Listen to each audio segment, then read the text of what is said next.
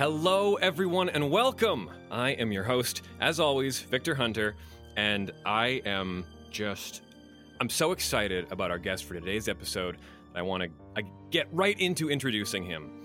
I think every F F content creator needs to have this man on their show at some point, and there's never been a better time to have him as a guest. Right now, in the world of F F, there are a few things on the minds of, of everyone who's caught up. Everyone has questions about the, the, the moon and the mysterious forces emanating from it, about the, the point of zero, and, and how this all ties into a little game called F F four. But let's get right to our guest so we can start addressing these questions. He's known as the lore keeper of the F F community. He's an archivist who has forgotten more about F F than most players have ever known in their lives. He's a guest I've been wanting to chat with specifically about this topic since this show started. And if you've seen the title of this episode, you know exactly what I mean. Please welcome Anonymoose. Thanks so much for being on the show. How are you, my friend? I'm doing pretty good. How are you doing today? I'm great. I'm I'm so happy to have you. It's been a long time coming. The, the the the keeper, the the community. I don't know if I could like take credit for the whole community. Like you I are, hang you out with the prominent, community, a, a prominent figure within the community. I'll, I'll take that. I'll take yes, that. Yes, yes. Um, but I am. I'm really glad you're here because interest uh, lately, um, specifically in F F four, has has reached a fever pitch, and I know our listeners have questions, and I could not have asked for a better guest to talk about this topic with. Um, I there's never been a better time to talk about F F four, and I really didn't see that coming in twenty twenty-three. Exactly. Of all years. Right? Um, I, I mean, I guess aside from the year it originally came out, there's never been a better time to talk about it. Yeah, yeah. It, it feels like everybody's buzzing with with F F four fever. So... We're going to we're going to be talking about exactly what Zero is and and and represents. Um, we're going to be talking about F F four's relationship with the moon and and how that has informed the story. Um, and most importantly, we have this very imposing male antagonist character, sort of a, a paternalistic figure um, to some of these these lost souls, and um, We're uh, he, his face is completely hidden. We're going to be talking about the the relationship this man might have with our protagonist. But we're also going to unravel his obsession with with harnessing this lunar power to move all these souls from one plane to another, and sort of what that ambition means for the people on our plane. But so I, I have to apologize. I'm I'm getting a, a little bit of, ahead of myself.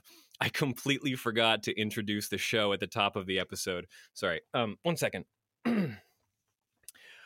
Welcome, everyone, as always, to another perfectly normal episode of Rogetsu Dropouts, a good Fatal Frame podcast for bad doctors. Today, my special guest and I will be talking, of course, about, what else? Fatal Frame four, Mask of the Lunar Eclipse. Like I said, as soon as I knew I could get such an amazing guest, I knew I wasn't going to waste this opportunity by talking to him about anything other than the topic that everyone knows him for, Fatal Frame. So happy to have you here. I'm honored to have been asked. Thank you so much for coming on the show. Uh, it, it's amazing that this Fatal Frame specific podcast has been running so long and we've never had you on. I can't believe it either. I mean, it's it's really just got to be a, a coincidence of scheduling somehow. Absolutely, yeah. So, um, you know, I I do want to um, sort of get into, you know, I'm sure maybe someone's just listening to this show for the first time and and they're not sure about what Fatal Frame is, which would be so weird, especially for this podcast. Bizarre. But um, yeah, maybe maybe let's uh, let's chat a little bit about um, what the series is and, and what it means to us. I'd, I'd love to know um, how you got into the series and, and what your history is. So me personally, I think I probably got into the series exactly how the marketing department intended. Uh, two thousand one, two thousand two school year, peak cringe teen years. Yeah. I'm hanging out. I'm hanging out at the electronics store. There's an older teen working there, and I ask him the same question I ask him every week: "What's the scariest movie you've got right now?" And this one particular week, this guy is just like, "You don't want a movie, actually. You th- this week you want this game on the P S two. It's based on a true story," and it. For, for what it's worth, the American version of Fatal Frame one, it, it does say that on the box. It does. It I, sure I would does. later find out that it's based on a true story, kind of like Blair Witch is a true story. Like it's it's true that it's a story. It's just that the story is not true. True. Any, yeah. yeah. So yeah. I go, I go home. I don't even open it. I put it on my bed and I start cleaning my room, which is how you like, no, I'm serious about this. My teenage years, definitely. I wait for it to get dark. I plug in my headphones. I pop a fresh Mountain Dew, and then that's when I open it. Right, like complete my early two thousands ritual of like, as soon as you unseal it and pop open the case for the first time, you like huff that first whiff of air that oh. comes out of it and get all that like that ink and adhesive. um it's I missed the... the I missed the new disc moment. Yeah, and, and there was I I remember specifically like there was a different uh, aroma between like a GameCube game and a P S two game, and and like You could you could blindfold me and give me a smell test, and I could tell you what game console. The, a, the a little things we've lost along the way, man. Right? Yeah. And it's... so I I finally get my like my my environment right and the setup right, and I put on my headphones and I turn off all the lights and I crack my drink, and it turns out that this this game does not disappoint. Like right from the get-go, it's creepy, it's beautiful, it's got this masterful masterful control of of tension. And I think within the first twenty minutes, there's this scene in F F one that just controls the tension so masterfully. I don't want to spoil anything if anyone's never played it, but it, like it really gets this flow going of getting you to expect certain things, and sometimes it pays off and sometimes it doesn't. And then there's this one scene where it goes so slow and you're just waiting for it to drop, waiting for it to drop, and nothing happens. And you think, there we go. Okay, we've diffused the tension. That one's a false alarm. On with the game. You turn around, you open a door, ghost in the face, huge loud noise, right? And I scream. I scream, I reel back. This unplugs the headphones. The sound blasts out of the surround sound into my face. I scream again, kick over my drink. Um, and I just get up and I slam the top of the T V, power off. I'm like, we will deal with this in the A M. And in that moment, a fan was born. Like it was the yeah. first time I had ever been scared by a video game in that way. Um, and so it will always have a special place in my heart. I've played them all ever since. Yeah, that's that's fantastic. You, you're right. That is exactly.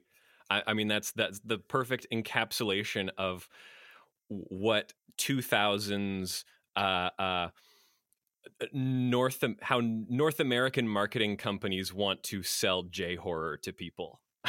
In the early two thousands, it was dead on, and I keep making I keep making fun of the traditional Fatal Frame logo because it's, it's it's in all caps except for the T, so that they can have it be an upside down crucifix. And it's just like a, in a game that has nothing to do with Christianity whatsoever in any way, just yeah. like the peak two thousands marketing.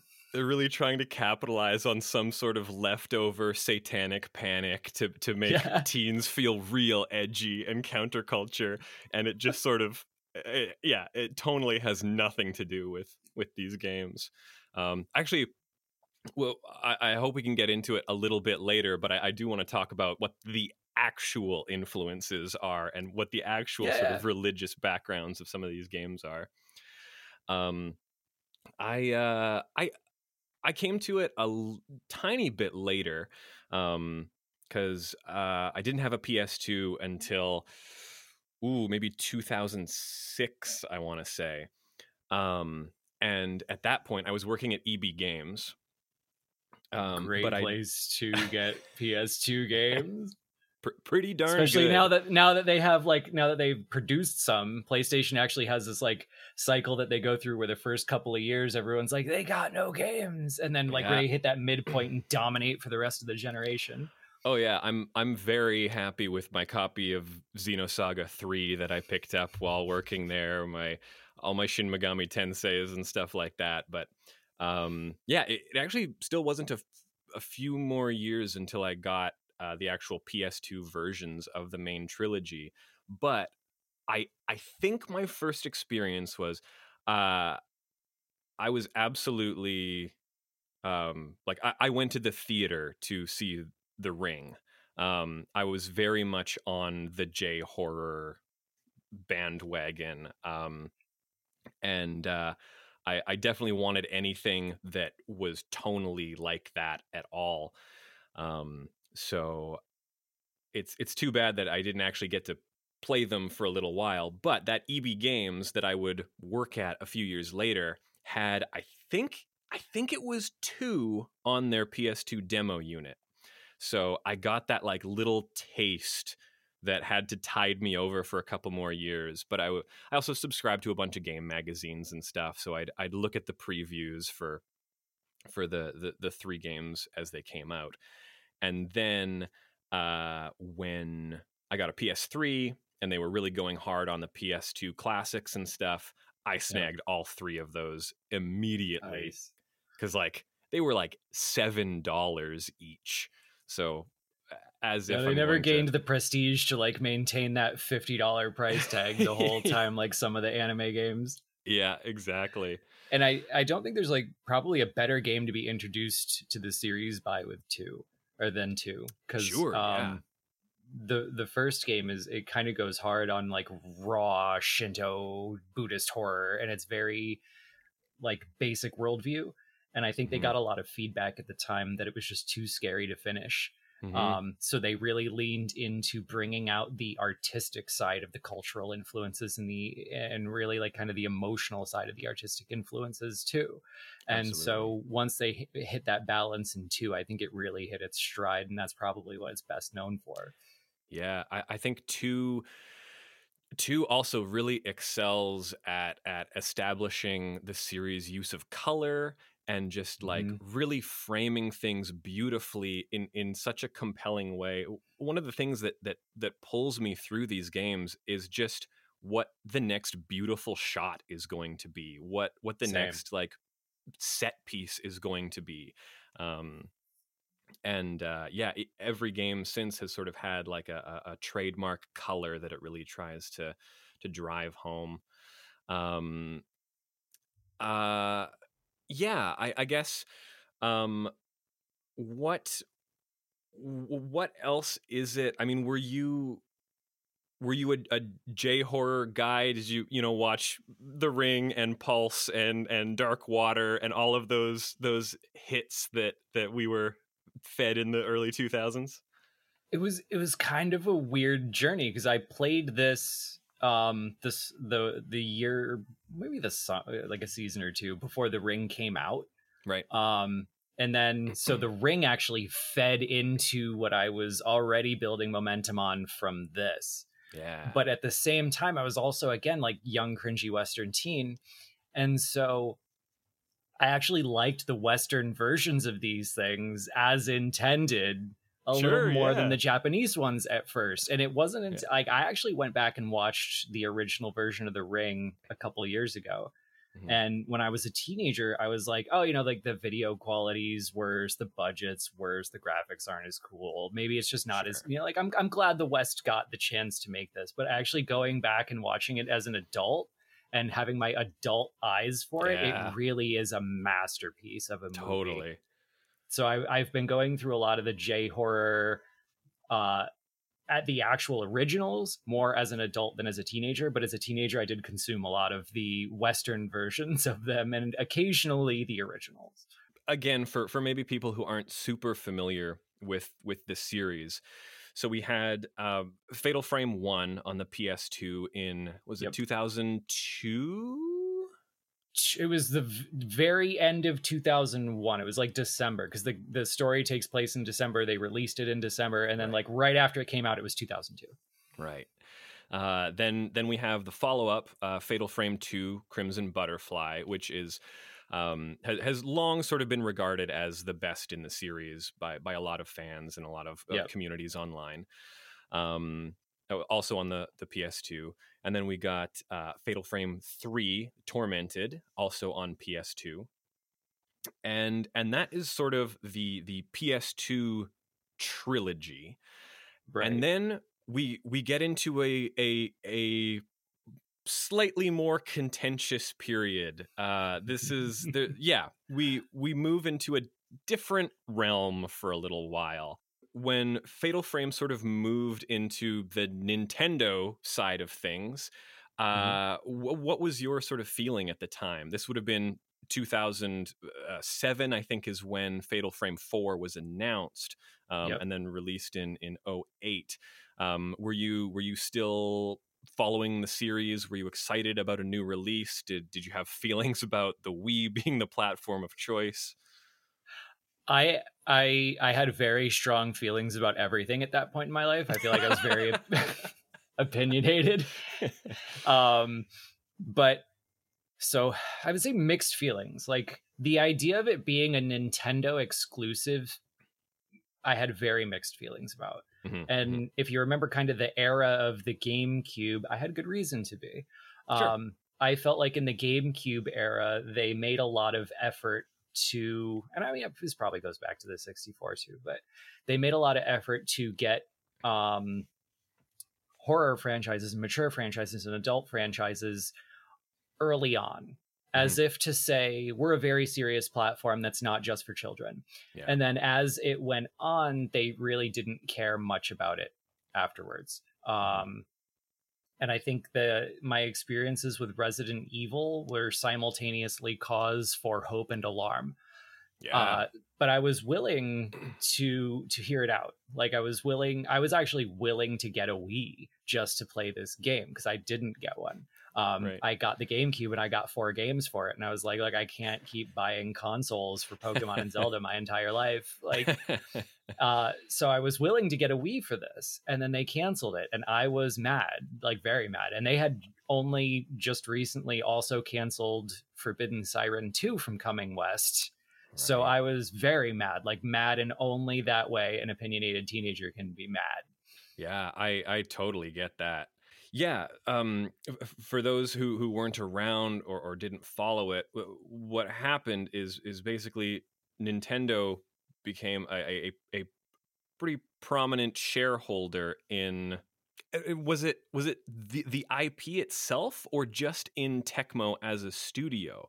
Uh, do, do you know the the I am not one hundred percent clear on it, to be honest yeah. with you. I know. I, I don't I, think I just anyone know that they, they had a lot of control. Yeah. Even now, the the publishing is odd and doesn't make a ton of sense, and and I don't think they they've ever been very forthcoming with what exactly Nintendo owns of this franchise. I mean, the characters appear in Super Smash Brothers as trophies and and assist trophies and things. Um, and, and for a while, the, the series was completely exclusive to Nintendo consoles, but uh, ever since the re-release of Fatal Frame five um, two years ago, that's that's all out the window, and now we have no idea what's what's happening on that front. Um, but yeah, uh, Fatal Frame four was was pretty unique. Um, I was excited. Uh, I, I I was. That's probably not like peak Nintendo fanboy time for me, but I was I was very optimistic about the Wii and what it could do and the kind of games that were coming out for it. And any any time a mature, quote unquote, uh, game was coming out for the Wii, it felt like a little bit of validation. Yeah, you know, I, I yeah, I, I owned a P S three as well, and and I'm a I'm a huge Metal Gear fan.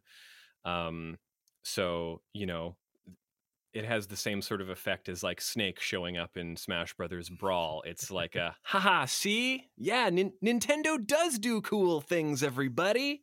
You should be paying attention. websites should still be writing about stuff on the Wii.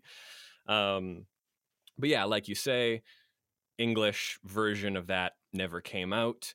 But then, then something something magical happened in twenty ten, I believe it was, and and we got a a fan translation. Um, yeah. What was your experience getting getting that, or or finally playing Fatal Frame four for the first time?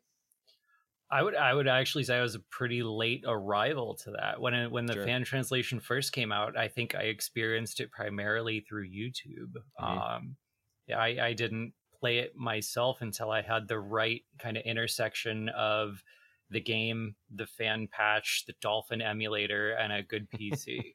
Yeah, and that was the first time I really played it for myself. And I liked it when I watched it on YouTube, but I loved it when I played it myself. There's something really charming about Fatal Frame four that I can't really put my finger on. Yeah. Um, but I, I would not hesitate to call it my favorite. Um, yeah. Flawed? Maybe. Like, in certain technical aspects of objective analysis, is it the best game? Maybe not. But, you know, like, something in my personality just really latches onto it as a favorite. Yeah, I think... We're, yeah, we... We can just get into some some deep dive Fatal Frame four talk now. I, I think I think this is the time for it.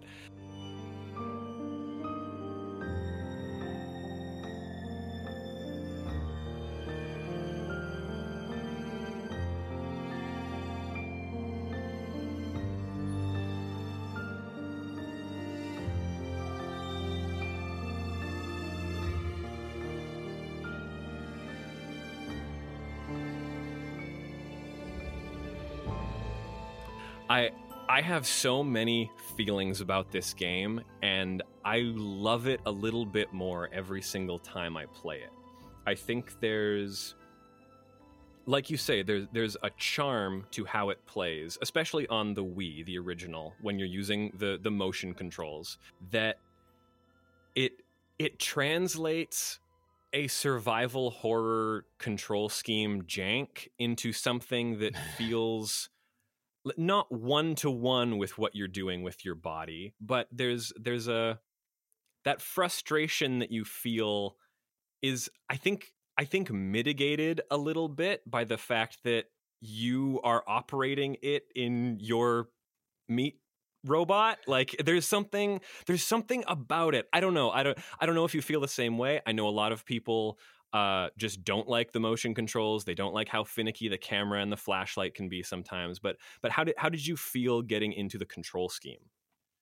Um, okay, I played it a little bit on the Wii, not much on the Wii. Um, sure. I've played it mostly um, through the old emulation systems sure. and the new uh, the new kind of way they have it. Yeah. Um, and I have very different feelings about each, I think. Yeah. Um, one thing I want to respect is that, like, by by putting it on the Wii and being experimental in this way, I think they did give the series more life than it would have had if they didn't.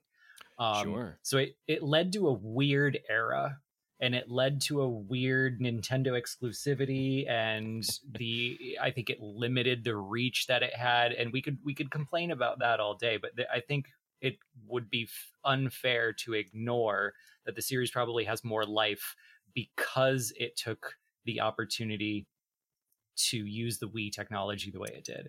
Yeah. And I think horror horror protagonists have long had issues with accuracy and comfortable movement. Like, in the Silent Hill fandom, we joke about that all the time, is that yeah. like the control the controls suck because you're just some random guy.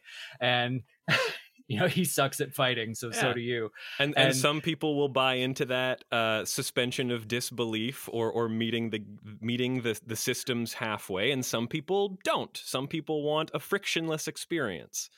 And I'm I'm perfectly content with the Wii to to pretend I'm, you know, like a scared seventeen-year-old girl, and that's why I suck at the accuracy and have something. So I think the only thing that was discomfort discomfortable in that game uh was the the joystick where you have to move the movement sure the walking yeah. joystick. I didn't I didn't the, that one was a little weird for me. Yeah. So when I did the emulation, I actually copied the um copied the control scheme directly from the PlayStation two version of Fatal Frame two. Nice. Uh, so going from there to the Steam version isn't too different, but I actually found that the Steam version uses uses the original intended button layout for the PlayStation. Mm-hmm. Um, I don't know if you're familiar with the original Japanese intentions of the controller, but the symbols actually mean things. Yeah, so, they sure do, huh? Yeah, so like in Japan, the circle symbol is yes, affirmative, forward. Um, I think they're called maru and batsu. And the the cross is no, back, go away, decline. Yeah. So that's what the circle and X are supposed to be, like affirmative and deny. Mm-hmm. And then the square is supposed to be menus. And then the triangle is supposed to be to change your viewpoint, camera point somehow. And it's exactly like that. When you push the triangle, it pulls the camera up. You look through the viewfinder. When you push the square button, it opens the menus. Like it, and at first, it was a little uncomfortable because I wasn't used to it. And then I remembered, like, this is what I wanted. Like, this is what I thought was a good idea, and we never should have d- gone too far away from. Yeah. So, like, as I get more used to it, I'm like, you know what? Screw it. This is the this is the classic PlayStation experience. Yeah, yeah, I I, I agree. Yeah, it. Um, I mean, yeah, it. it It will be interesting to see whatever they do with how they map controls if if the original trilogy ever gets a remaster. But um, yeah, it's it's one of those things that it doesn't it doesn't take that much to deprogram yourself from from contemporary streamlined control schemes and just just put yourself back in that headspace. Back when back when controls weren't completely codified. And I think yeah. as I think as adults, um, we are used to the expectation that we have some mastery over our environment and we know mm-hmm. how to do things. Mm-hmm. And I've noticed that like children just don't have that assumption. Yeah, they assume that they they have to explore and practice and learn things. And I yeah. think as adults we lose that. And if we don't really have any mastery over it to start with, we get a little frustrated with it. We don't Absolutely. Explore it. We're afraid to break it. We have no idea what we're doing, and it makes us angry.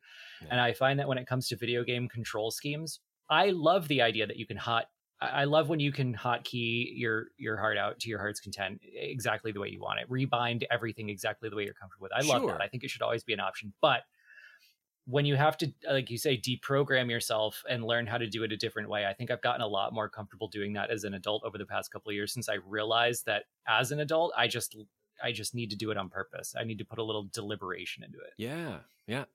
It's, um, I, I imagine there's going to be a lot of people experiencing that right now. Going back to, for for people who are going back to the original R E four with with the remake coming out, people who want to try the original, it's gonna take A, a couple more steps. Getting used to. Yeah, yeah. I, I replayed Killer seven recently, and oh, and boy, man, jumping back into that, it it takes I don't know, it takes ten minutes, but but once you remember that A is walk forward and B is turn around and hold down a direction to select menu. Yeah, it stuff, never takes that long like, if you give it a chance. Yeah, yeah. Um, I, I do want to go back to something else that you said, too, about this sort of paradox of of Fatal Frame and Nintendo, because when Fatal Frame four came out, as far as the numbers that we can find online say, it was the best-selling entry in the series, if, if I'm not mistaken. As I understand it, that's accurate. Yeah. Um, so to so to see... Uh, a, a brand new entry that is is so experimental be the best-selling game in the series and then watch the publisher do nothing with it is is very disheartening. Um, very. Yeah. Uh, yeah. Except they, they did a couple other things too. The Spirit Camera and Deep Crimson Butterfly, whatever. Yeah.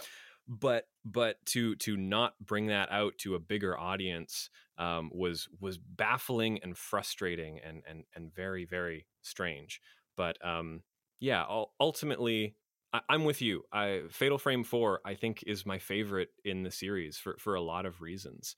Um, I think there's a you know as much as it can be marketing buzzwords and stuff like that. There there's there's a a really interesting entry in the director commentary in the new um, art gallery in the remaster, where they're talking about the the uh, promotional images that they made for for four, and they talk about how they their their their sort of key terms for Fatal Frame four was like touch horror, or like horror that you can touch. And and the sort of revisions that they went through as they figured out, well, what does that actually mean? And and what are the limitations of how much a player can, you know, reach out and actually grab an item and feel, uh, quote unquote, immersed? Um, because I, do, I don't think it's it's successful in being an immersive gameplay experience, but I think there is the the the the vocabulary and the verbs that they are trying to teach you are very unique and and and give give specifically Fatal Frame four a really interesting, unique feeling, and yeah. and feelings that I think map to map to the tone of the story and and the lessons and the the character arcs, and maybe we'll get into that a little bit later. You've you've played the fan translation um mm-hmm. on emulator. Uh for the record, uh I played it on original hardware, buddy. Oh. So okay. Uh so who's the guest expert now? Uh I I got my U S B loader running on my original Wii. Uh I I I have I I bought the disc. I got it running the fan translation through the the um, homebrew Revolution loader. I and I was living on my own at the time. I had a tiny little like two hundred square foot studio apartment. I was living life. I um I always had plans. I just never saw them through. I was going to borrow a Wii from a family member who didn't use it anymore. I was going to oh, have yeah. a disc imported. I was going to try to figure out how to do the weird, the memory card patch thing. And I just, I, I, it was one of those things that's just like intended, but never followed through. It's, it's so convoluted. It took me so, so much work. And then even then I would, because I'd have the U S B dongle in the back of my Wii, and sometimes I would have to like pull it out in the middle of the homebrew launcher loading and then put it back in at the right time to get it to actually boot up. It was a twenty-five percent chance that it would actually work. So yes, the, the fan translation was was a, a pretty big moment, and it was how yeah. a lot of people had played this game for for over a decade. Yep. Um, we just saw a, a remaster come out. Yep. Uh, what, two weeks ago now, as of this recording? Very recently, yeah. Yeah. Yep. This month, the eighth of um, this month. So. Yeah. Uh, how much uh, have you have you been able to play that? I've gotten one playthrough through, one full playthrough. How do you feel about? I mean, how do you feel about the original fan translation, and how do you feel about this this official? We have an official localization of Fatal Frame four. I can't believe it. Right, finally. And it's it's funny because like right in the middle, I had tried to translate it myself to try mm-hmm. to understand it a little better. And it actually started gaining momentum, like, yeah, let's actually like repatch it. We'll figure everything out. And then they announced this one and we were like, ah, whatever. Too much work. Yeah. Um, But no, I I want to start probably with that. Some of what I'm going to say is, is probably going to sound very critical. So sure. Let's set the tone and lead with something that's not. The English fan patch made the game playable. Yes. Um, it took it took that game from unplayable to not only playable, but downright understandable, kind of. And that's huge. Yeah. And we owe everyone involved in that project like a huge debt of gratitude and our sincere heartfelt thanks for those for being able to experience the game in in the years between. That's Absolutely. Not nothing, and I really hope that what I'm going to say doesn't detract from that, because it's in my in my opinion it's a separate issue. So the part of it that I'm more critical on is that this game is not easy to translate. Um, if you look at the original version as it's loading up, it, it even warns Japanese players that it uses grammar from the nineteen seventies and nineteen eighties that just does not apply anymore, and it may be very difficult to read. It uses characters that are no longer in use. It uses grammar that's no longer in use. It is a difficult game to translate. So the fan translation is not without flaws, and not just because it was using kind of complex archaic language, but also because it's deeply rooted in in history and culture of some pretty esoteric topics for like modern people. Mm-hmm. So there's you could superficially understand what you were doing in the game, but I think if you wanted to understand the lore deeply, you were probably not going to get there in the fan translation. And to be fair, that's not all their fault. Um, I thought it was, so I translated the entire game over myself, despite not knowing a word of Japanese, just me, a dictionary, and Wikipedia against the world. And I went from like fifty percent understanding it to like eighty-five percent understanding it, because it turns out this is also partly the director's fault. Um, and now we're kind of bridging the old to the new here, because uh, I I found out in the middle that it's it's actually three different stories by three different people glued together. One Uh, Choshiro story was written um, by Suda uh, at the last second. Yeah, we should say that this was not only a, a joint effort between uh, Tecmo and uh, Nintendo, but they looped Grasshopper into this as yeah. well, Suda fifty-one's studio. Um, and and Shibata has some hilarious stories about how, you know, he and Suda and others like mismanaged this project in a very, very loving way. Um, but his stories about how this this went were hilarious. But it is it's three stories kind of duct taped together. Um, and that was tough to begin with. But I think first off, I will say that the twenty twenty-three translation is great. Um There are very few differences from what I ended up with and what they ended up with. And so I would say this is a very, very solid translation. Sure. Um, there, there are a lot of esoteric terms in the game that they had to come up with, um, a lot of jargon that they had to come up with.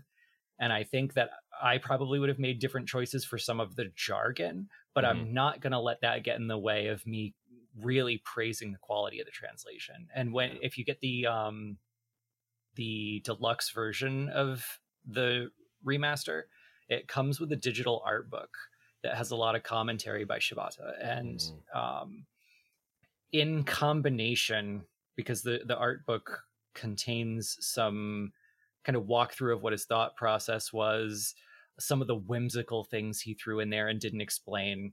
You know, he's like, oh, this time period of two years is just because, you know, I heard once that the wind in the atmosphere cycles every two years. And I was like, yeah, sure, let's do that. And this thing over here, this is this is based on Folie à Deux and like the, you know, French, you know, madness shared between people. And that's kind of what I was going for there. And once you uh, like read his thoughts on these silent underlying assumptions, I think you can get to one hundred percent understanding. I think you can yeah. finally understand this goddamn game.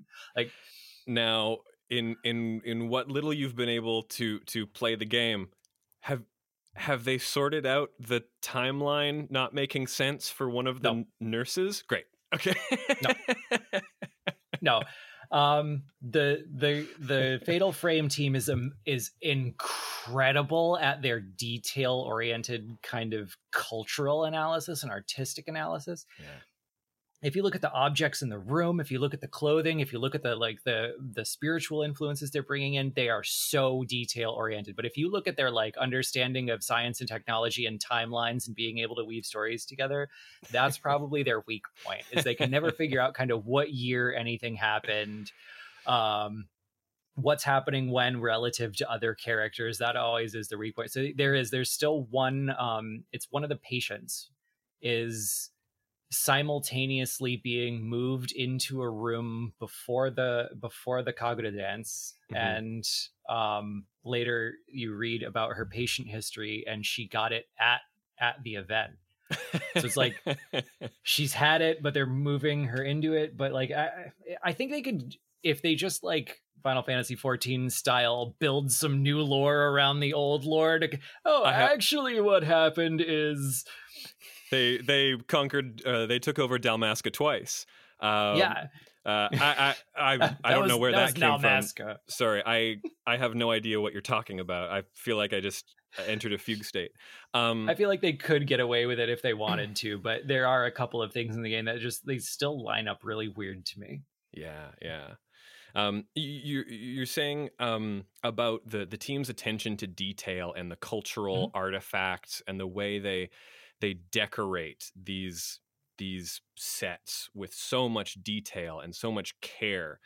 Um, I'd love to talk a little bit about sort of some of your findings um, in like the the historical background of specifically four, because it's it's an interesting it's already an interesting game in the way they sort of fuse Western influence with traditional yeah. Japanese uh, uh, folklore and, and religions and, and different r- regional belief systems. If you have something you can go off about on, on that topic. Let's see, where do, where to start is really the question, because the influences in this one, it's a it's very similar to some of the ones that were in the earlier games, and this is probably a good time to touch on that. Like, when the games were localized in the early two thousands, they really didn't pay a lot of attention to trying to preserve the cultural aspects.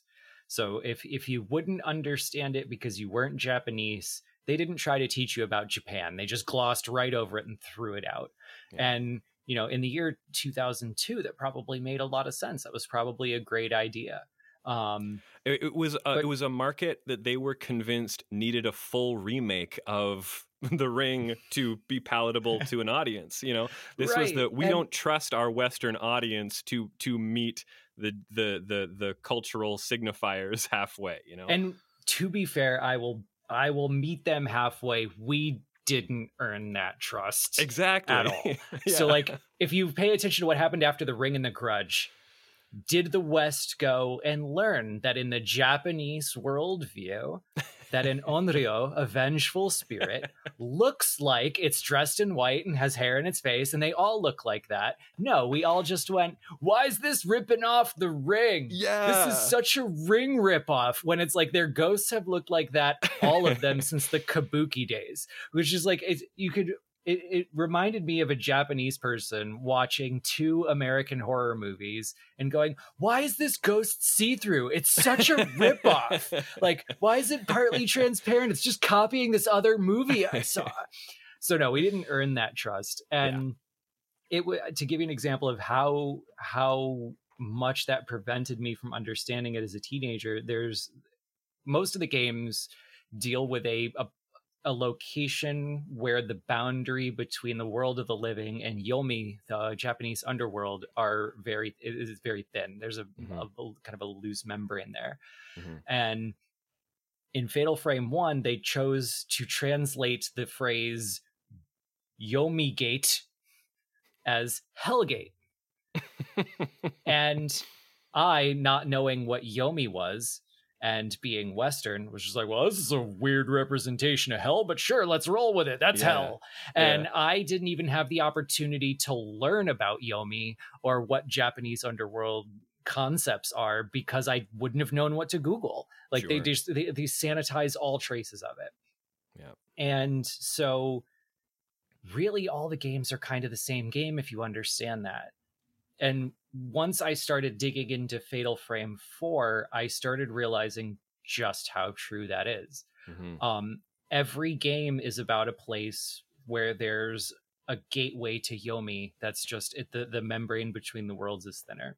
Mm-hmm. And the culture around that area developed a unique way to deal with that problem. Mm-hmm. And now the ghosts and spirits that are there, all that spiritual energy that's there, are following the rules that that culture set up. So you have to play by the rules of the culture, not just the spiritual belief system. You have to play by the rules of the culture to solve the problem. You have to follow through with their rituals. Mm-hmm. And so this is this game is a, a lot like the others in that way, but it's also very different, because this is the one game where you don't have like a very explicit, deliberate human sacrifice. Yeah, it's not as brutal. It's actually like more beautiful in a way, but it's yeah. also more threatening and more scary in a way, by the way that they drag all the psychology into it. Yeah, and and and more more tragic too, when you see uh, uh, the the way that, I mean, the the game is set in what we are now calling an infirmary, um, yep. as of as of the new translation. I apologize in advance if I use some of the old fan translation terms, but yeah, seeing the four being um, about people desperately trying to understand how to save people, and yeah. this this backdrop of of mental health and and how we handle people who are in dire situations, and and what we can do to help them, what we should do to help them, and and how we achieve that, and the things we sacrifice along the way, you know, as opposed to boss... just being like, you're you're the girl we need to kill to keep this this hellgate closed, sorry, right. And even even the boss ghost, like in a lot of the other games, the boss ghost is like a calamity ghost caused by a sacrifice gone wrong. Like they mm-hmm. should have been willing, they should have been able, they should have had no attachments to the world, and somehow that mm-hmm. went sideways and they've been corrupted. And this one, like, it's a little like that, but not quite. Like there yeah. are a lot of unhappy spirits that are influencing her, but mm-hmm. she's still kind of wandering around the island with this kind of aloof, happy, we should all be like this vibe. Yeah. Like she's trying to bring everyone together in a really screwed up kind of way. Yeah. It's just a very beautiful story. Um, yeah. But yeah, when I started digging into, um, so I think a really good expl- or a really good example of kind of the way that the the translations can gloss over your ability to learn about them. Uh, in this game, the the ritual's historical version is called, in English, they translated it as the Rite of Descent. Mm-hmm. And I really don't think, if you know the Japanese w- w- term for it, there's any way you could ever figure out really a good English way to mm-hmm. say it, because it's based on, it's called the Kiraigo. And a Raigo is a very specific idea in Japanese culture. Um It's this this vision on, and I am not a Japanese historian or s- specialist, so I may be a little imprecise here. Please sure. forgive me if you're an actual Japanese culture expert listening to this show. But a Raigo is is is like a vision of um, Amida Buddha coming to you on your death and kind of welcoming you into the afterlife. Mm-hmm. And if you think about what's going on in this game and the way the spirits are coming back from the dead, and the Kagura is meant to kind of welcome them and help them return, like the the Raigo is such an interesting concept for them to warp here. Um, yeah. And once you understand that it's it's a it's a twisted Raigo, you can start to see why the moon is in play, because the moon is such a potent symbol of enlightenment in Buddhism. And then you can yeah. start to see the correlations between enlightenment and death in this game, and enlightenment and losing your memory, and enlightenment and like kind of having your ego reduced. And you're like, oh, exactly. This is all such like this really interesting warped take on Buddhism, but yeah. you wouldn't get there unless you, unless you had a couple of little hints along the way. Right. And you can see it in every portion of this game. Like if you look at the wall on the cave, on one of the caves, there's like this carving of a dragon coiled on top of a lotus flower. And if you know where everything's coming from, you're like, oh, that's so cool. Like spiritual power and enlightenment. And all right. Yeah. But again, if you just know Rite of Descent, you'll never know how to get there. yeah.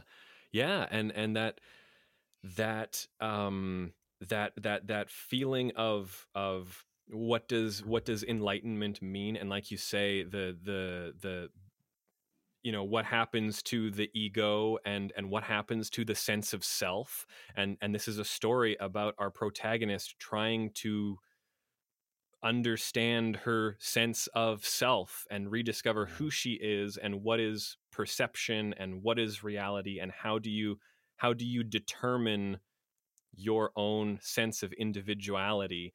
And and it it it's all there's there is a lot of there's not a lot of but there is there is a small sort of uh, uh, cottage industry of of uh, horror game YouTubers who mm-hmm. will sometimes dip into the world of Fatal Frame, and there are some people who. Um, have have a, an understanding, have a more holistic understanding of the series, and some that don't. And you can usually tell pretty quickly when some people don't. As with many franchises, as someone who spends a lot of time in Silent Hill, this is a very common phenomenon. Yes. And someone who spends a lot of time in Final Fantasy, this is a very common phenomenon. Absolutely. Um, but there's, yeah, there's a very, I, I find specifically with Fatal Frame four that mm-hmm. that a lot of people... And and maybe it's because the nature of the translation, the fan translation right. we had for so long, made it a little more difficult to understand. Yep. Um, and and because I think fewer English speakers had played it, so there wasn't the the the pool of of discourse that you could pull from. Uh, right. But I, I find that this is a game that a lot of people either don't understand or think there isn't anything to understand, or think that um, th- there's not a lot to pull out of this game. And and one of the things that I hope this remaster does, and, and having a more followable translation um, is is really showing people that there there is a strong story here, and there is a a strong strong character arcs, and strong um, strong protagonist, and a strong antagonist, and that that all of these, I don't know, it's it's a tough one. I might. I might actually be able to help you sell that idea. Yeah, I might. I might. Because first, uh, like, let's talk about the difference between, you know, scenario and world lore. Yeah. A scenario is just who are your characters and what are they doing? Yeah. And you can understand that in Fatal Frame four very, very easily. Yes. And I think, you know, when I was listening to you describe your understanding of the the main character of the game, I think it really hit home for me. Part of why I'm so attracted to this particular story, it's because mm-hmm. of the scenario of Ruka. Mm-hmm. Um, and I mean, I, I like all three scenarios, but there's something about Ruka's, um, in a strong story, a strong character arc, you should be able to identify certain things about the characters. Like there's um, often, oftentimes what you call like the flaw, the mistaken belief that they have. Yeah. And if you successfully deal with the mistaken belief, you you work your way from what they think they want to what they really need. And often those don't look a lot alike. Like, to use an overused example, Star Wars. When Star Wars Whoa. starts... Luke, uh, let's Luke. get into Campbellian monomyth, baby. Let's go. When when Star Wars first starts, Luke thinks he wants to be an Imperial pilot. He wants to go to the pilot academy. That's what he wants. He wants to go hang out with his friends, but that's not what he wants at all. He doesn't want to join the Empire. He needs to be a Jedi. So mm. whatever. I won't go too deep into that, but really easy example. In this game, you have Ruka, who's caught up in this question. I will never be anyone if I don't have my past. Mm-hmm. Who am I if I don't know where I came from? And so if I don't remember my childhood, does my childhood exist? If my childhood doesn't exist, do I exist? So she goes on this whole journey to find her past and her father and her home.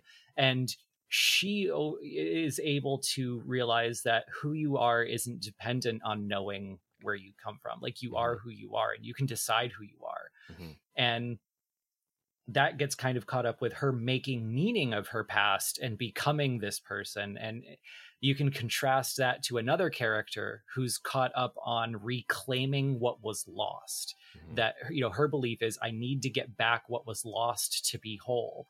And in her case, what you want and what you need, again, aren't the same thing. But I don't think she's as successful as Ruka in overcoming the flaw. And then the, the way that plugs into the story is awesome. And so I think on the character level, there isn't a lot to dig for. On the character level, on the scenario level. But I'll give you an example of how, on the world lore level, there's a lot to dig for, and it's gone pretty sideways.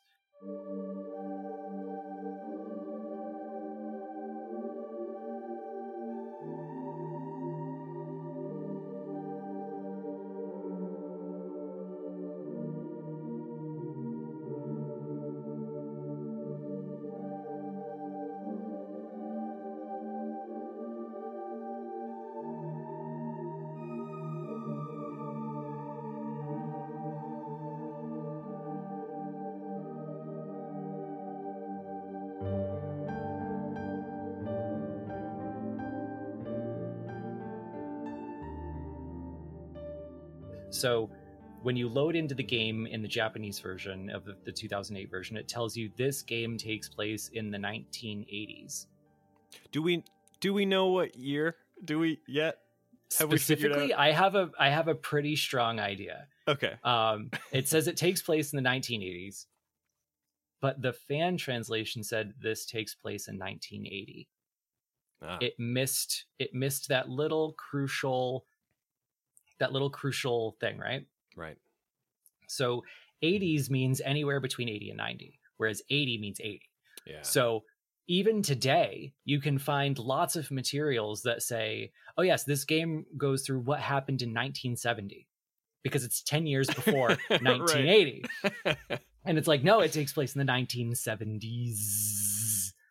And one of the reasons that's so important from a world building and lore perspective is that I think it actually takes place in the late nineteen eighties, nineteen eighty, you know, uh, somewhere between eighty-six and eighty-nine, um, probably eight or nine. I would say nine makes the most sense, eighty-nine. But it, I think it lines up with the other games in the series right around the same time period. They all kind of take place around that time period. But if you understand a little bit about history, you can then work some of the references back. So in the nineteen seventies, they say, oh, you know, the, the, this was resurrected as a tourist festival thirty years ago. And if you think there's not a lot to dig for in the lore, you'll go, yeah, okay, yeah, thirty years ago. That's the time frame. It's been a tourist thing for thirty years. Well, if you know a little bit of the history, you can go seventies, so like seventy-eight, sixty-eight, fifty-eight. forty-eight. forty-eight. What was going hmm. on in Japan hmm. in nineteen forty-eight? Interesting. Why would, why would an island in the south of Japan be really capitalizing on the tourist industry just before nineteen fifty? Yeah. And once you realize that, you're like, oh, okay. So it's like there's, you know, they're having, you know, the post-war, uh, the post-war recovery, the post-war, you know, tr- it's safe to travel again. It's safe to make money again. So they're capitalizing off of that. They're mm-hmm. bringing in Western medicine, Western technology. They're really rebuilding after the war. And then you can start working your way back from there. When was the last time the ritual was held? And that was held probably around like nineteen oh nine to nineteen twelve, the end of the Meiji era, just before yeah. World War One. That's when cameras are coming out, when radios are coming out. And that's when the folklorist comes in and he sees the old ritual. So you can see that like this is around the time that the government was working on chipping away at all of the different Shinto style religions that were out there and really consolidating power and eradicating all these beliefs. And that's why yeah. that's why the folklorist was there to yeah. document these beliefs that were going away. And then they vanished during the world wars and came back afterwards. And then you can go back before that and you can see how it worked in the Edo period. Yeah. And like, just again, the attention to detail, there's so much to dig for on the world level, even if not the scenario level. Yeah. I wonder... It, it, it, do you think there's something to be said for those those sort of demarcations in time and those being times of where where something kind of goes amiss and something kind of goes wrong with a ritual or something gets misunderstood by someone, or, you know, like there's these there's these clear points in time where it's saying like, I, I don't listen.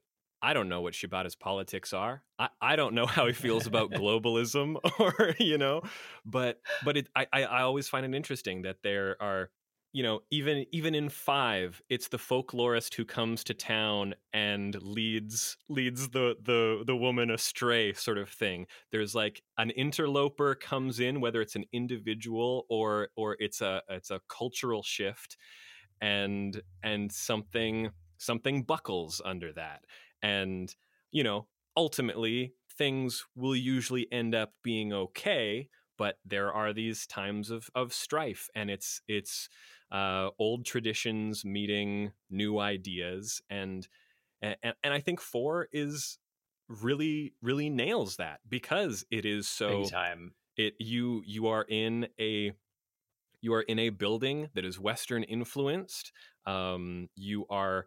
You are reading logs about people, the, the push and pull between traditional medicine and pseudoscience and what is actual science and what medicine really works and what doesn't. I, I it really does nail that. And I think you're right. I think, I think if you look at every game, there's that same basic formula of, you know, here's a ritual that was developed from history we've lost. Mm-hmm. It's so old, it's history we don't lost. Even know why it works anymore. We just know that we and, have to do it. Right. It's that culture that's developed over a thousand years yeah. a thousand years of merging Shinto and Buddhism and wrapping it around this Yomi gate.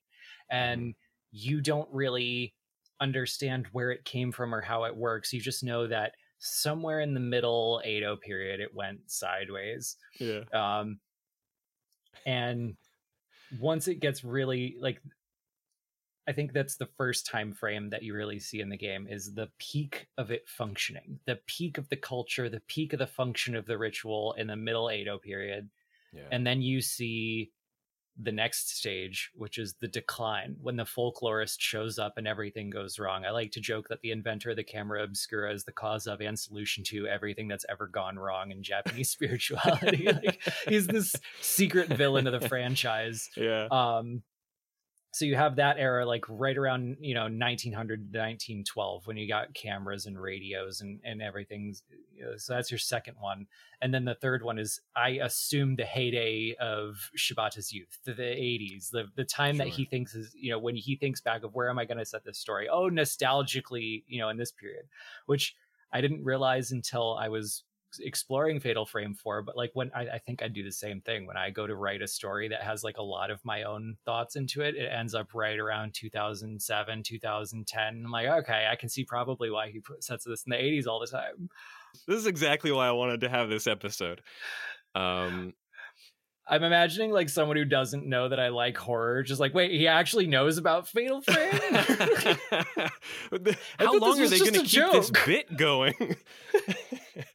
Um, some of the some of the symbolism of four that really hit me this time was, and and maybe you can talk about this as, as far as translation goes, but mm-hmm. the the significance of the lunar eclipse, uh, mm-hmm. its relationship to the mask of the lunar eclipse, what what these masks represent, and and and again, you know, concealing or revealing the self, and and I know I know you know a little bit about how that localization worked, so can you tell us a little bit about your thoughts on that? Yeah, like I'm glad you asked me this today and not last week, because I actually I feel like I didn't understand the last tiny little bit of it until I read the, again the deluxe edition art I, book with the aren't these things great? I really, aren't they I fantastic? Got my money's worth. I was I can't not believe expecting. I got my money's worth. Yeah, yeah, yeah. And I like. I'm gonna be fair. Like, if if you've never played Fatal Frame before, if this is your first experience with it ever, it very much is a remake of a two thousand eight Wii game. So yes. It may not live up to your standards of a fifty dollars game in twenty twenty-three. But as someone who loved the original, this is easily fifty dollars worth of polish. Yeah, easily. So but, uh, I, I've been I've been enjoying. Uh, eh. Uh, enjoying, quote unquote, a, a lot of people who have taken issue with some of the uh, uh, leftover textures and models from the Wii version. Because not all of them got the level of polish yeah, others did. They really front-loaded the trailers and things with all of the new character models and the, the new yeah. costume designs and things that have all had a really lovely upgrade. Um, and there, there are some assets. Most of the assets, a lot of the textures, the walls, everything is still left over from a two thousand eight Wii game. And some people won't be into that. I personally, I love it. I think it gives such a wonderful sense of place and time. And it's it's not only a period piece, but it's a period piece from a period at this point. And I I think that's charming and delightful. I hope I hope everyone will see it that way in, yeah. in retrospect. But to answer your question yes. specifically, um, the part that it helped me understand, I think, was the the idea. Um, he was inspired by kind of like no masks, like stage masks, and the idea that the the the intricacy of the carvings and the way you look at them from different angles, it's supposed to be able to evoke states of mind and emotions. And he went hard on this idea. Like in this game, it's literal. These mask makers are so skilled that you look at the mask or you put on the mask and you feel or become what it is, literally through the power of the mask. That's how good the, you know, um, so if you like carve a mask of someone who is the quintessential platonic form of someone who can play a flute, you can play a flute. Yeah. And so once I understood that he really was going that hard on the the craftsmanship of the masks, I think I understood the last little bit of it very deeply. Um, where to start? Where to start? So on this island, in the history of the culture, there are no kami. There are no gods. There are no deities. There are only spirits. It's very deep uh, animism, ancestor worship. What it's very much inspired by whatever came before Shinto as we know it. Right. Um, and on this island, they have a lot of worship of the sun and the moon. And the sun is supposed to be the representation of all of the things of the physical world. Mm-hmm. So the sun lights up the physical world and what you can see and the things you can touch and feel and things that really are and what's outside of your body. Whereas the moon reflects memory and personality and all of the things that are inside. Yeah. So they have this already this duality system and ancestor worship feeding into the Shinto and Buddhism fusion that we know kind of from the modern age. And it all gets tied together by the Edo period. And the way they choose to express this inner self and the nature of being close to death on the days that a lunar eclipse comes is through the masks. So the idea is that since the moon represents the soul, when there's a lunar eclipse, and if you look at the like the characters used in Japanese for this, it actually it's like to eat the moon, to chip away at the moon. Um, right. So they believe that this chips away and eats your soul when this time comes, and you actually like lean towards the world of the dead, and the dead yeah. come back to the world of the living. Um, so the lunar eclipse is both a, a magical and terrifying time. And so they welcome the spirits back and help them return uh, through a kagura, like a dance. And traditionally in kagura, what you do is you put on the mask of a kami, you become that kami. Mm-hmm. And in, again, not a Japanese scholar, very loose description. If sure. you are a Japanese professional, mm-hmm. please forgive me for any imprecision on my part. But And I'll gladly have, if you are out there and listening, I'll gladly have you on the next episode of Rogetsu Dropouts, which happens do every it, month. So, yeah, usually you would be you would be taking in some kind of divine spiritual energy, and in this case, it's it's more to do with life and death and the soul.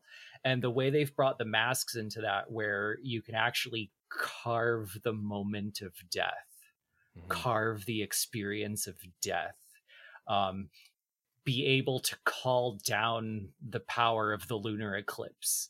It's all very, very cool. I love it. I listen, I'm someone who has loved the moon as a concept my whole life. I'm I'm not a I'm not a, an astrologically leaning person. I'm I I I'm not the witchiest person in the world. I just love the moon. I love this... the way cultures have interpreted the moon. I love what it does, the place it It um, holds in human evolution and cultural evolution and tidal. Like, I think the moon is the coolest thing on the planet. This is one of the things that Fatal Frame does so well. Every single game, every single time, it taps into something that we all just are drawn to deep down on some level we can't understand. And I have tried, I have tried to come up with similar ideas that he hasn't done. And I struggle, but like, look at it. Like all of the things that like, if you wanted to really entrance a kindergartner, like you would bring these things like the moon, butterflies, masks, music, tattoos, water. Like it's, it's all of those magical things about the world. And I think that they capture that that so well in a way that just I don't see a lot of other people doing. One of the things that I, I think I love about four is, and I, maybe I'm repeating myself, but it's it's a sense of place that mm-hmm. is just so profoundly detailed and fleshed out, and and even with its Wii textures and and polygon count. I I truly never get tired of being in this space. I Same. I think uh, uh, I don't I don't know what I would do. I, I remember the first time. Um, this is uh, spoilers for late game barely, but the first time you get out onto the beach, the Tsukiyomi uh, yep. uh, beach, and you realize you've been basically inside the entire time, or even getting out into the courtyard um, next to the pool. Um, there's there's these. It's punctuated by these moments where you get to stand in moonlight, and every single one of them feels so powerful and and so deliberate and and well paced. And I, ah, uh, I just can't get enough. Couldn't of agree. It. Couldn't agree more. And I'm yeah. I'm I'm really glad they kept the the translation of Tsukiyomi. Um, yes. Yeah. Because they that felt like I was really nervous they were going to just steamroll right over that one like some of the others. Yeah, um, yeah. Like I was saying before, if you if you pay attention to the deep lore of the game, you notice that there are no kami on the island. And Tsukiyomi is one of the the big three, like one of the yeah. big three kami. But if you remember that there's no such thing as kami on this island, why the hell did they name it Tsukiyomi? And then you, you remember, wait, hold up, hold Yomi. up. Yomi. Tsuki, moon, moon. Yomi, Yomi. Underworld, the lunar underworld. Ah! So it's a great name. And they're not, not every piece of great, great wordplay made it through and survived. I don't think a lot of people are going to care. I don't think it's going to be a huge deal. I don't think it takes away from the game. It, but again, in some places, it just prevents you from being able to Google it. But yeah, I'm glad they kept yeah. Tsukiyomi, because that one is such a cool, cool idea. The lunar underworld. It's such a, it's such a simplistic pun. It's such a cheap pun, but, but it's it beautiful. Hits, it, it hits me. It hits me. It's like a, it lands perfectly, regardless of how much of it. Like a, I'm sure a Japanese dad joke it is. It's a, it hits me really well. There's a, just an immense amount of beauty in that, and I, I, I think, yeah. I think they understand that. I.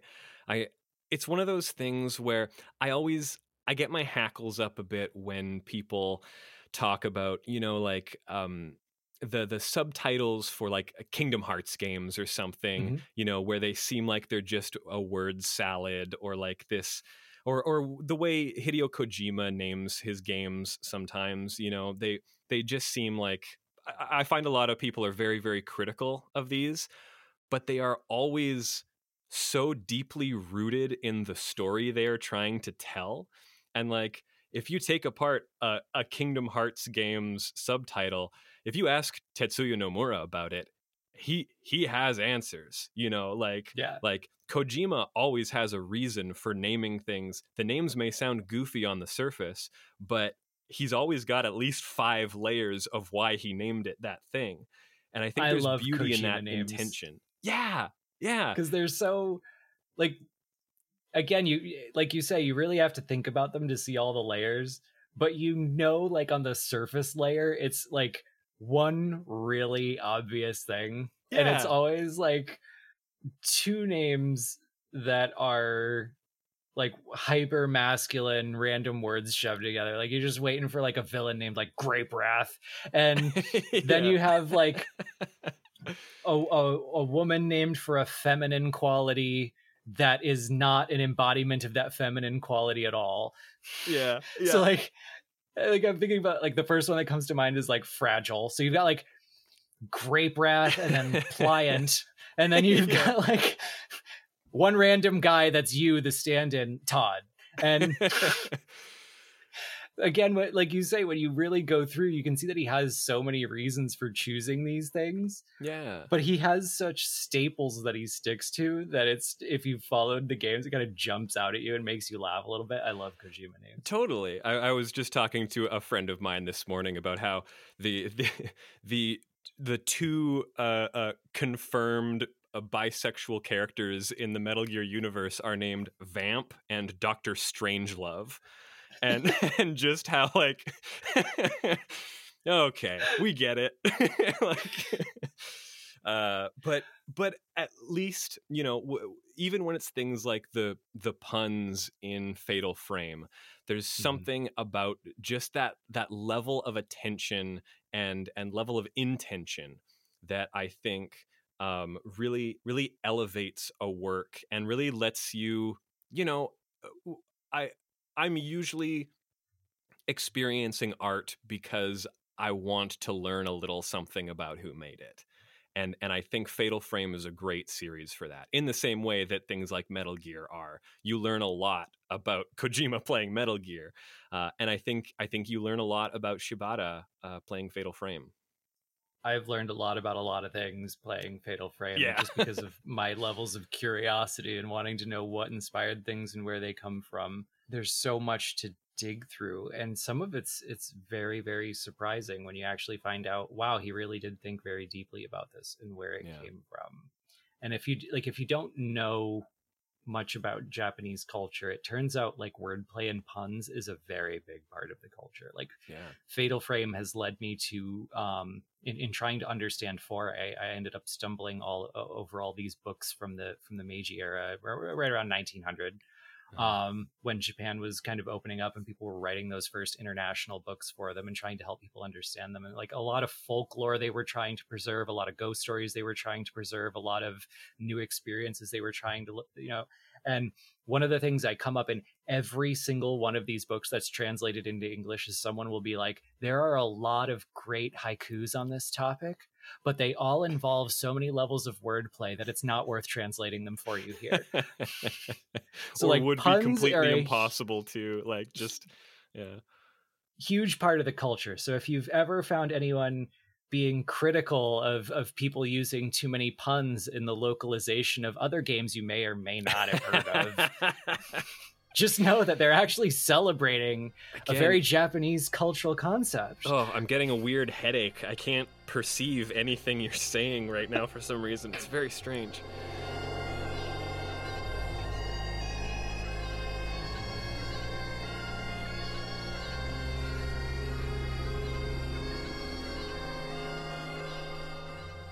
I, I think four, for me, also manages to just hit... Like I said about the moon, I, I think it hits a lot of symbols that mean a lot to me. Um, specifically the moon, uh, the the lighthouse at the end of the game. Mm. Uh, I I have always wanted to just like be a lighthouse keeper. I don't know where it came from. I don't know what it is about my personality. Uh, if I could live the rest of my life manning a lighthouse on a cape somewhere, I would probably be a very happy man.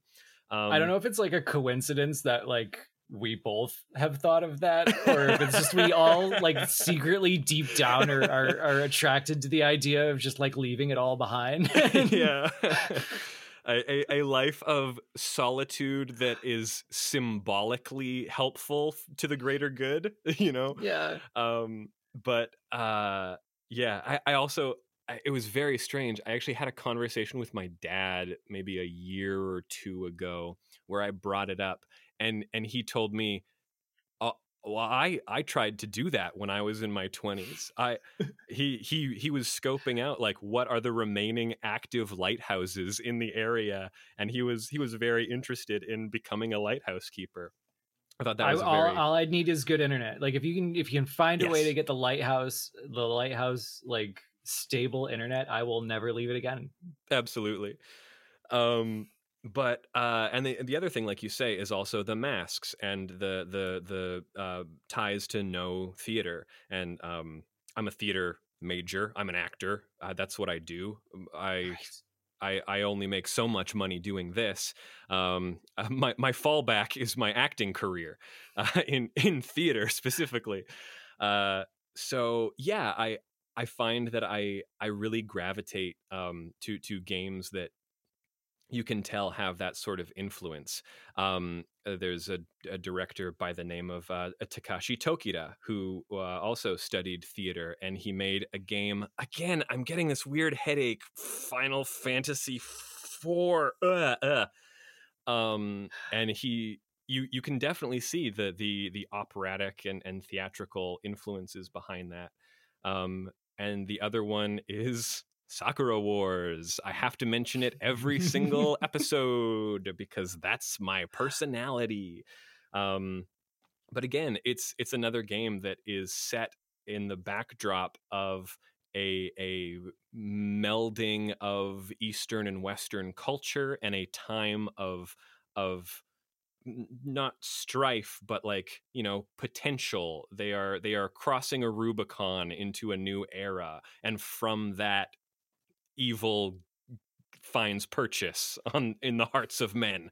Um, but it's it's also about a theater troupe and uh, and and what that can do for for a culture, and and and how to have. Um, how to have shared experience with with uh, a group mm. of people, and, and how you can bring people together around something. And and theater has always been, it's literally always been the thing that we do to bring people together and yep. and share in an experience.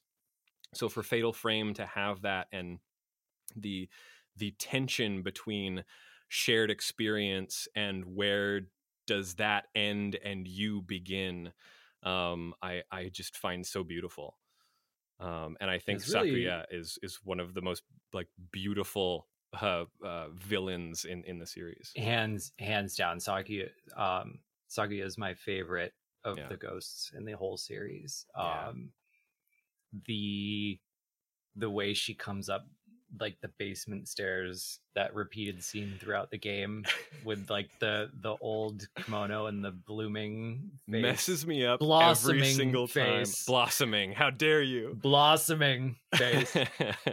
Yeah, that's it's ingrained into my memory. It's such a she's such a great design. I think that's my favorite shot cinematically in the entire series, especially. Um, I think it's maybe in a Choshiro chapter where it's his flashback of it, and it's the grainy black and white, and it's so slow and it's so painful to watch, just her slowly coming up over the, the edge of the stairs, and the angle, the camera angle that they chose for it is horrifying. It's perfect. Yeah. And then And then present day him, where she is now coming up the stairs once more, is just, oh, it's Kino, baby. It's it's amazing. The there's one shot that's not in the game, and I'm really yes. upset about it. Um, if you look at the original two thousand eight trailer, you can tell that there are some cutscenes that were in the pre-release trailer mm-hmm. that feature some parts of the story from that that would, did not make it into the final version. Um, it looks like they kind of rearrange the timeline a bit. They they rearrange the order of events a little bit. Right. Um, but there's a scene that didn't make it into the game where you have Sakuya in the place that the ritual was originally held in the old days. And it, it looks like it's it's during the, the moment where the ritual originally went wrong. But in the trailer, you can see her for a brief moment, and she's just like very gracefully levitating. And she's got both of her arms out at her side with her hair flowing up around her, and yeah. like the bloom, the blossoming coming out from her face. And it's like, I am so upset that's not in the game, and I, I need know. to know what it's from, because it's like, beautiful. It's gorgeous, and I wish I had like a really nice version of that shot for Sakuya, because I, I do I love her so much as as the antagonist of this game. Yeah, yeah. Someday, someday one of us will get an interview with Shibata for some reason, and we'll just we'll... beg him to release the original artwork. Yeah, yeah. Because uh, because as good as the the digital art book is uh, with this new re-release, it only makes me want more. It only makes me want to see more of the preliminary versions, more of the whatever yep. Suda's script looked like before it got completely redone by Shibata. An amazing story. There are so many. I mean, if, if you're listening to this and you are at all interested in the series, or specifically Fatal Frame four, there's some really good interviews, um, specifically about four, but also about the series in general. There's even uh, because the, the the game after this um, came out uh, in the U K. There's uh, a really good Iwata Asks that has been translated into English um, with uh, Shibata about about that title.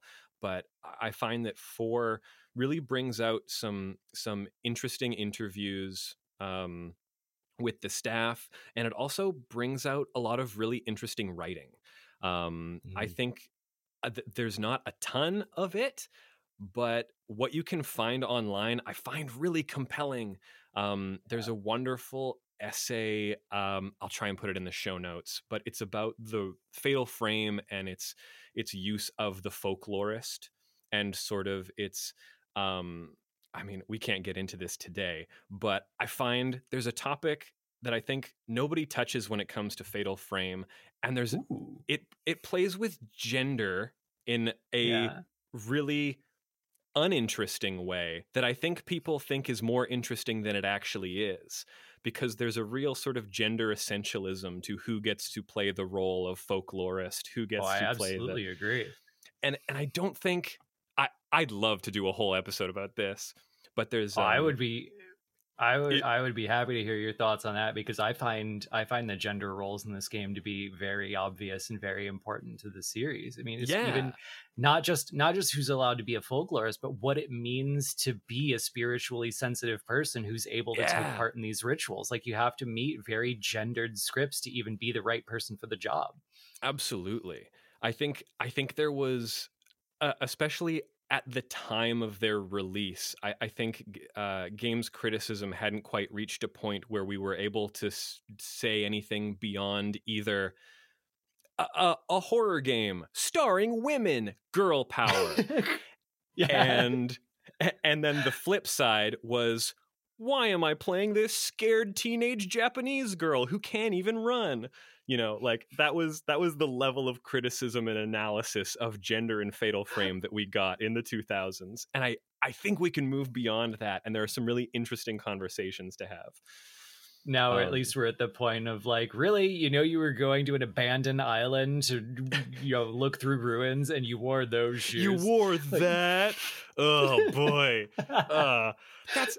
Look, the costume design in these games is so good. It's so it is. good. And that's Leave like the, the, the funny alone. tragedy. I wish, the in all seriousness, one hundred percent seriousness, they think so deeply about these outfits and how they connect their personalities and yeah. the themes of the game and the color schemes of the game. And it's such this twist of ironic fate that they never match the you would never wear this outfit to the place you're going. And I really wish, instead of like some outrageous weird outfit, I really wish one outfit for each character per game was what that character actually would have worn if they know they were going to like asbestos falling from the ceiling sure. ruins. Like, yeah yeah a long sleeve, some some uh some Levi's, and uh yeah like nice tight fitting good boots, pockets, yeah. you know yeah, like... yeah. um is is there anything else you want to want to add before we start to wrap no, up? No, we we've hit pretty much everything. I just um I'm glad I'm glad someone else likes this franchise. That's really the big thing, is I yeah. it's easily It's easily, without a doubt, no hesitation in my mind whatsoever, objective quality-wise, to the history of horror gaming, Fatal Frame is up there in the traditional PlayStation two era with Silent Hill and Resident Evil and Clock Tower and all of the ones that we talk about. It's it's quality-wise and its place in the world, it's up there, and it just yeah. doesn't have the reputation it deserves for being yeah. such an important milestone along the way. With, with that in mind, and with these, with uh, Maiden of Black Waters remaster mm-hmm. and this inexplicable, never in a thousand years did I ever think it would happen, official Same. localization of Mask of the Lunar Eclipse, what do you think is the future of Fatal Frame, and what are your what are your hopes? What are your pipe dreams for what you'd like the future of the series to be? I'm glad you asked both of those, because those are very different questions. I know um, you always have in, two answers to every in question. In my world, yes, I do. I do. I have a split. Per- I have. I'm actually like usually like following three or four lines of logic, and then I realize that like each one is a reflection of my heart in a different angle. Um, No, for me, those those are not the same thing. Yeah. Uh, so I think simultaneously that's sad in a way because it's so contradictory. But I'd also I think it's comforting in a way because now I know I'm going to be happy no matter what happens. So the naive, selfish part of me that's going entirely off of what do I want? I want all five games remade in this engine, like the. the same type of design and standards that they had for Blackwater and Lunar Eclipse.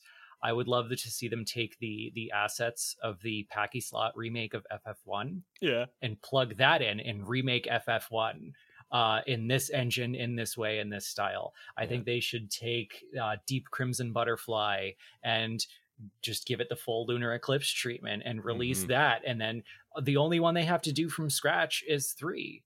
And yeah. I think saving saving that for last would be interesting because it capped the old trilogy. Yeah. And it was a better game than a lot of people gave it credit for. Um, I think I think three had a lot of looping in the middle and just going through the mansion again and again and again. And that it really dominated people's memory of what the game was, is just yeah. looping the mansion. Yeah. But if you if you set that part aside, it was a really great game, and it never really got the the praise it deserves. Um, so I would love to have the whole Fatal Frame history, mm-hmm. Shibata's life's work, mm-hmm. uh, all in one standard, stewardable to the future, P C patchable. We could all yeah. like, you know, mod in our own preferred localization levels and jargon if we wanted to. Just yeah. archive it for posterity, the amazing thing this man has accomplished. That's my stupid pie in the sky, naive child pipe dream. Yeah. Um, the other part of me knows that probably the smart thing to do, the good business sense thing to do, is to leverage the success of Blackwater and Lunar Eclipse's momentum mm-hmm. to sell a new pitch for Fatal Frame six yeah. and to say that they want it to be a reinvention. They want it to be a A, a full true upgrade and really bring twenty twenty-three horror to twenty twenty-three platforms in a twenty twenty-three standard and yeah. reintroduce people to Japanese horror the same way today that we did back with The Ring, to, you know, see if you could trigger another interest in J horror now that sure. we are more globalized, we have more open minds, we do want to learn more than we used to, and see if maybe Fatal Frame six would be the new Fatal Frame one, the new the new launch point of a new interest in this thing, because I think if they did it right, they could pull it off. I think it would be a challenge, and it's not guaranteed, but that it would be worth trying maybe. Yeah. That's uh yeah, that's like you say, now would be the time to do that, because because to to get that up to the standards, they would need a budget, uh, uh, which and they it, the timing is perfect because yeah. Capcom Capcom just kicked in the door with bringing horror back to its roots. Yeah. They uh, they took the risk and they pulled it off. They nailed it so hard, even Konami's coming back to its to its yeah. horror roots. Yeah. Konami. Yeah. So in the in the atmosphere of Resident Evil and Silent Hill thriving, you might be able you might be able to just give give J-horror the like the push it needs to get people to understand a little bit more about it so that they don't see it all as a ripoff of The Ring. And maybe in the meantime, uh, Capcom will give us that Haunting Ground remake. um, Good luck. Yeah. um, yeah, I'm... I should I'm sell very... my copy first. Oh, oh my gosh. Oh my gosh. uh, I, uh, yeah, I'm, I'm, I'm of a similar mind. I, I think... I think if there was ever a time to to get a six um, in the works, it would be now. Uh, my my dream is pretty similar to yours, but I think what I also, and maybe this is just my hashtag nineties kid uh, sensibilities, but I think there's a market uh, for embracing the retro sensibilities of the original trilogy and capturing that era of early two thousands J horror, and that that moment when, you know, things were found footage and everything had a C R T glow. And I would love if a a re-release of the original trilogy embraced, you know, give us that C R T filter. We don't, you know, go go for the lo-fi uh, feel of it all. I think there's a place, because I don't know if people are necessarily open to a just cleaned up uh, four K resolution uh, uh, uh, remaster of these games unless there's a sort of holistic embracing of an era gone by. I think, I think if you marketed the original Fatal Frame as, you know, the haunted video game or whatever, like I don't know if you played uh, a Nameless Game or Nanashi no Game for for the D S. No, but I I will. Like, I'll go do it right now. It's, it's There's a, a horror really... game I haven't played, and it's good. Tell me, I'll go. It's fantastic. It's a, it's by Square, and it's yep. uh, it's one of the D S games that you hold on the side for most of it, but the rest of it is like a a haunted Dragon Quest clone that you play through oh. a a replicated D S interface, um, and it's incredible. You should play it. You should absolutely play I'm... it. Yeah, I, I'm gonna like, like D M me the name, and I'll just spend yeah. spend the rest of the weekend on it. I will. There's a I great actually, fan translation. It's super short. Yeah. While while you were talking about it, my mind just started like building this picture with your words, and I think I think they could pull it off. Like, hear, hear me out. Like, if you look, if you look at like the way you develop games, you would think, what comes next? What's what? Where are we moving to? Mm-hmm. How are we going to use this new technology? How are we going to mm-hmm. use these new ideas? Well, if you look at the two thousands Fatal Frame, Shibata was caught up in the eighties. Yeah. So the nineties are progress. The nineties are what's coming next. Yeah. Moving, moving from the late eighties to the mid nineties from a Fatal Frame perspective is technically progress. Right. And that would be a great way to bring back in, like, again, the, the C R T, the handheld cameras, the found footage. You could do so, and, and again, in Fatal Frame, you're usually using, you know, nineteen hundreds cameras. Yeah. Right. And I think that there's a way to keep using all of those inspirations and figure out how to fuse them with the nineteen nineties style. And again, mm-hmm. the nineteen nineties are kind of like, we're all feeling kind of nostalgic for it right now. I think totally.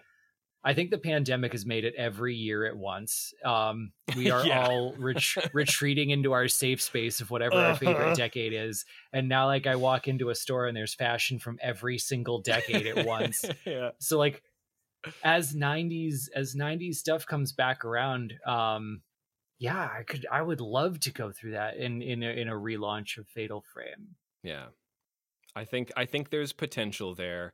Even, even superficially, even as a like, yeah. remember when this game came out kind of yeah. uh, a veneer to put, put put on the marketing or the the the packaging of this as a product. But but I also think there are there are elements of that you can incorporate into the game. And and like I say, even just C R T filters are an easy way to do that. But like there's there's something there. I think there's something to capitalize on there.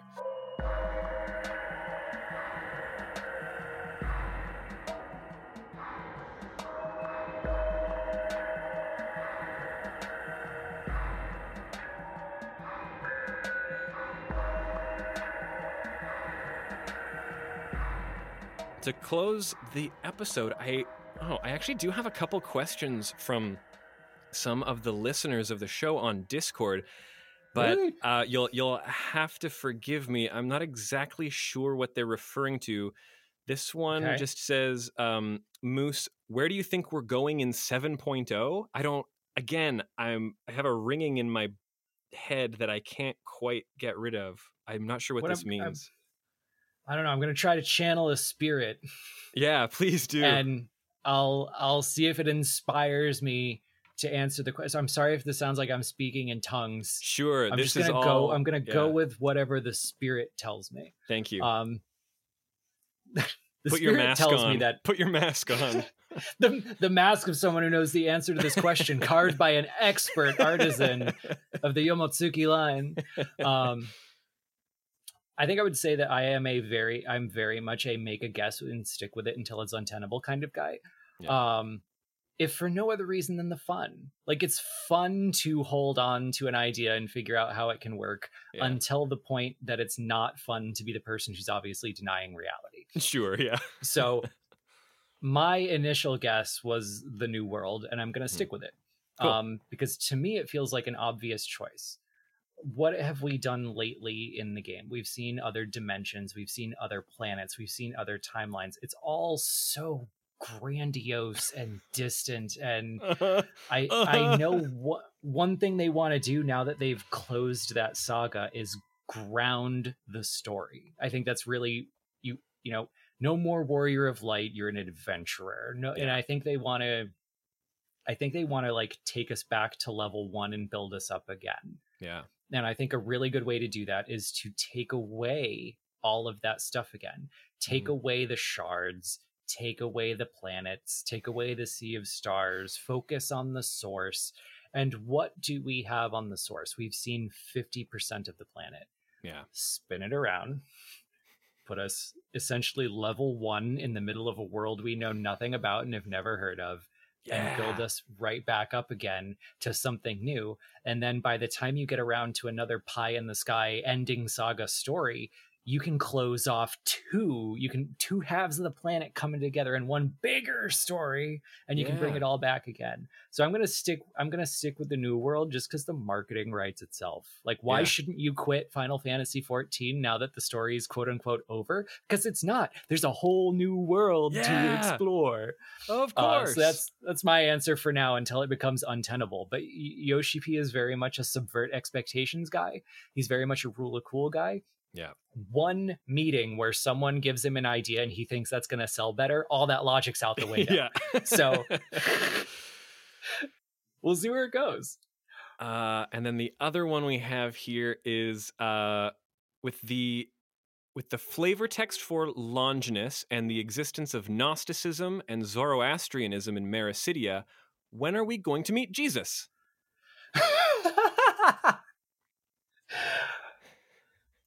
When we need the ultimate villain. Be- because because I have found I found that in Japanese media, the more Christian it looks, the more suspicious you would be. Yeah. Um, and I I made this joke when we first bought Final Fantasy thirteen, because again, I was coming out of my sh- you know shitty, cringy teenage years and into my more cynical, jaded teenage years. Sure. And so as we're loading up thirteen, I'm like, all right, everyone. Look for the most religious person. That's the bad guy. And we get ten minutes into the story and I'm like, oh my God, it's the freaking Pope. This guy must be the most evil person in the universe. And then cut to the end of the game. We are like wheezing, laughing yeah. as this guy is coming out. Like, so yeah, we'll meet Jesus when we need like the true ultimate big bad. Cool. And I think cool. like Ishgard has already set us up for that, because like they, they were afraid to even use the word Pope in English. So he's yeah. an he's an archbishop now. Yeah.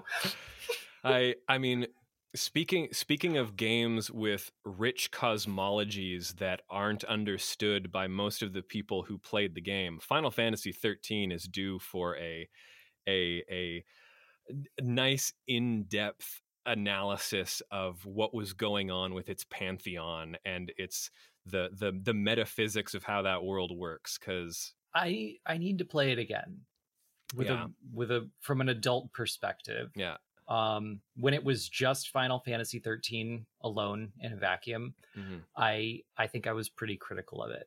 Yeah. Um and it was like, you know, fifty percent hallways, fifty percent turtles was was my memory of it at the time. But then I remember I, as cynical as I was about thirteen two, because of how much ten two felt like an attempt to kind of cash in on the popularity of it, thirteen two is really good. I I I really love ten two and I love thirteen two. I think thirteen two. I have grown. I have grown game. to love ten two quite a lot. Yeah, but yeah, yeah no, thirteen two is good. Um. And I feel like if you take the whole trilogy of thirteen as a single entity, it's very easy to let go of virtually all of my criticisms of, of part one. Sure. And yeah. so what I want to do is I want to go back and I want to look at it from from an adult perspective, and also someone who understands that far too much of the story is in the data log. It is told, not shown. And I want to see if you if you read the data log and don't let yourself get caught up in the apophenia of, oh, it looks like this, so it's true. Yeah. Um, you really try to systemically, coherently understand the story and put it together. Does does something really rich come together? Or does it look like Nomura's kind of convoluted means deep, right, guys? yeah, yeah. I, I think...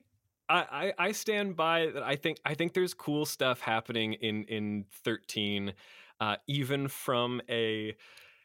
even from a fan of religious studies, uh, even just from like a what what is this world trying to say with its gods, and what are those mm. gods trying to accomplish? And mm. I, I think there's a lot of fun stuff in there, especially when you kind of get to Lightning Returns. I, I think in general, I think Lightning Returns is an excellent game um, on just about all fronts. Um, but yeah, I think I need to give it another. I, I really feel that adult me needs yeah. to give it a sincere, like, clean mind chance. Yeah, I, I if you do, I would love to talk to you about it, because I, I think there's really cool stuff in there. Um, and it's actually, it takes place in the same universe as fourteen, because did you see the Alligans? They use the same enemies from F F thirteen. Did you know that? Moose, did I you did know, know that? that? I, I did know I didn't know that it took place in the same world. This is breaking yeah. breaking new information. Insane Please go tell everyone that. uh, that's oh, that's one of my man. favorite fun facts to drop when, because I, I I take a lot of uh, a lot of the people on the Discord. I'll schedule like, whoever hasn't done Binding Coil, let's go Binding Coil or something. And I'll be like, did you know that this enemy asset is, you know, that's one of my my favorite Doesn't things. Doesn't it like do. still say pulse on the side of the model? Yeah, it does. Um. Anyway, whoa, whoa! Oh, I oh, I feel like I just woke up from some kind of strange dream. Uh. Anyway, um, I guess that's it for for this episode of Rogetsu Dropouts. Thank you so much to my very special guest, Anonymoose. It's it's been a delight to have you. Moose, uh, where can people find you? And do you have anything going on right now that you would like to plug? Nowhere and no. No. Um, Good. First off, I'm like I'm, I'm honored to even be invited. I'm I'm so happy someone even wanted to talk about Fatal Frame, and for for kind of a snarky episode. I think this was a lot of fun. I don't know what um, you're talking about. No, we we do this every week. Where can we be? Where can I be found right now? I haven't. I have. Let's see. Twitter is still at Anonymoose X I V. Um, Twitch is still Onwyll, A N W Y L L. Um, I tend to stream the new content, and that's that's it for right now, because I've been in a in a lot of life transitions, especially c- career wise. Um, so those are the two main things I do. But if you uh, look at the Twitch page, you can pop into the Discord server, and we're always having a lot of a lot of lore-related discussions there, in terms of asking questions, answering questions, doing research, translating things from all the languages, just trying to get like a grounded grasp on things. And I would say that's probably the primary focus I have right now, is on making sure that I still play, understand, comprehend, and can answer questions about stuff, and scaffold people in making their own meaning out of it without going totally sideways.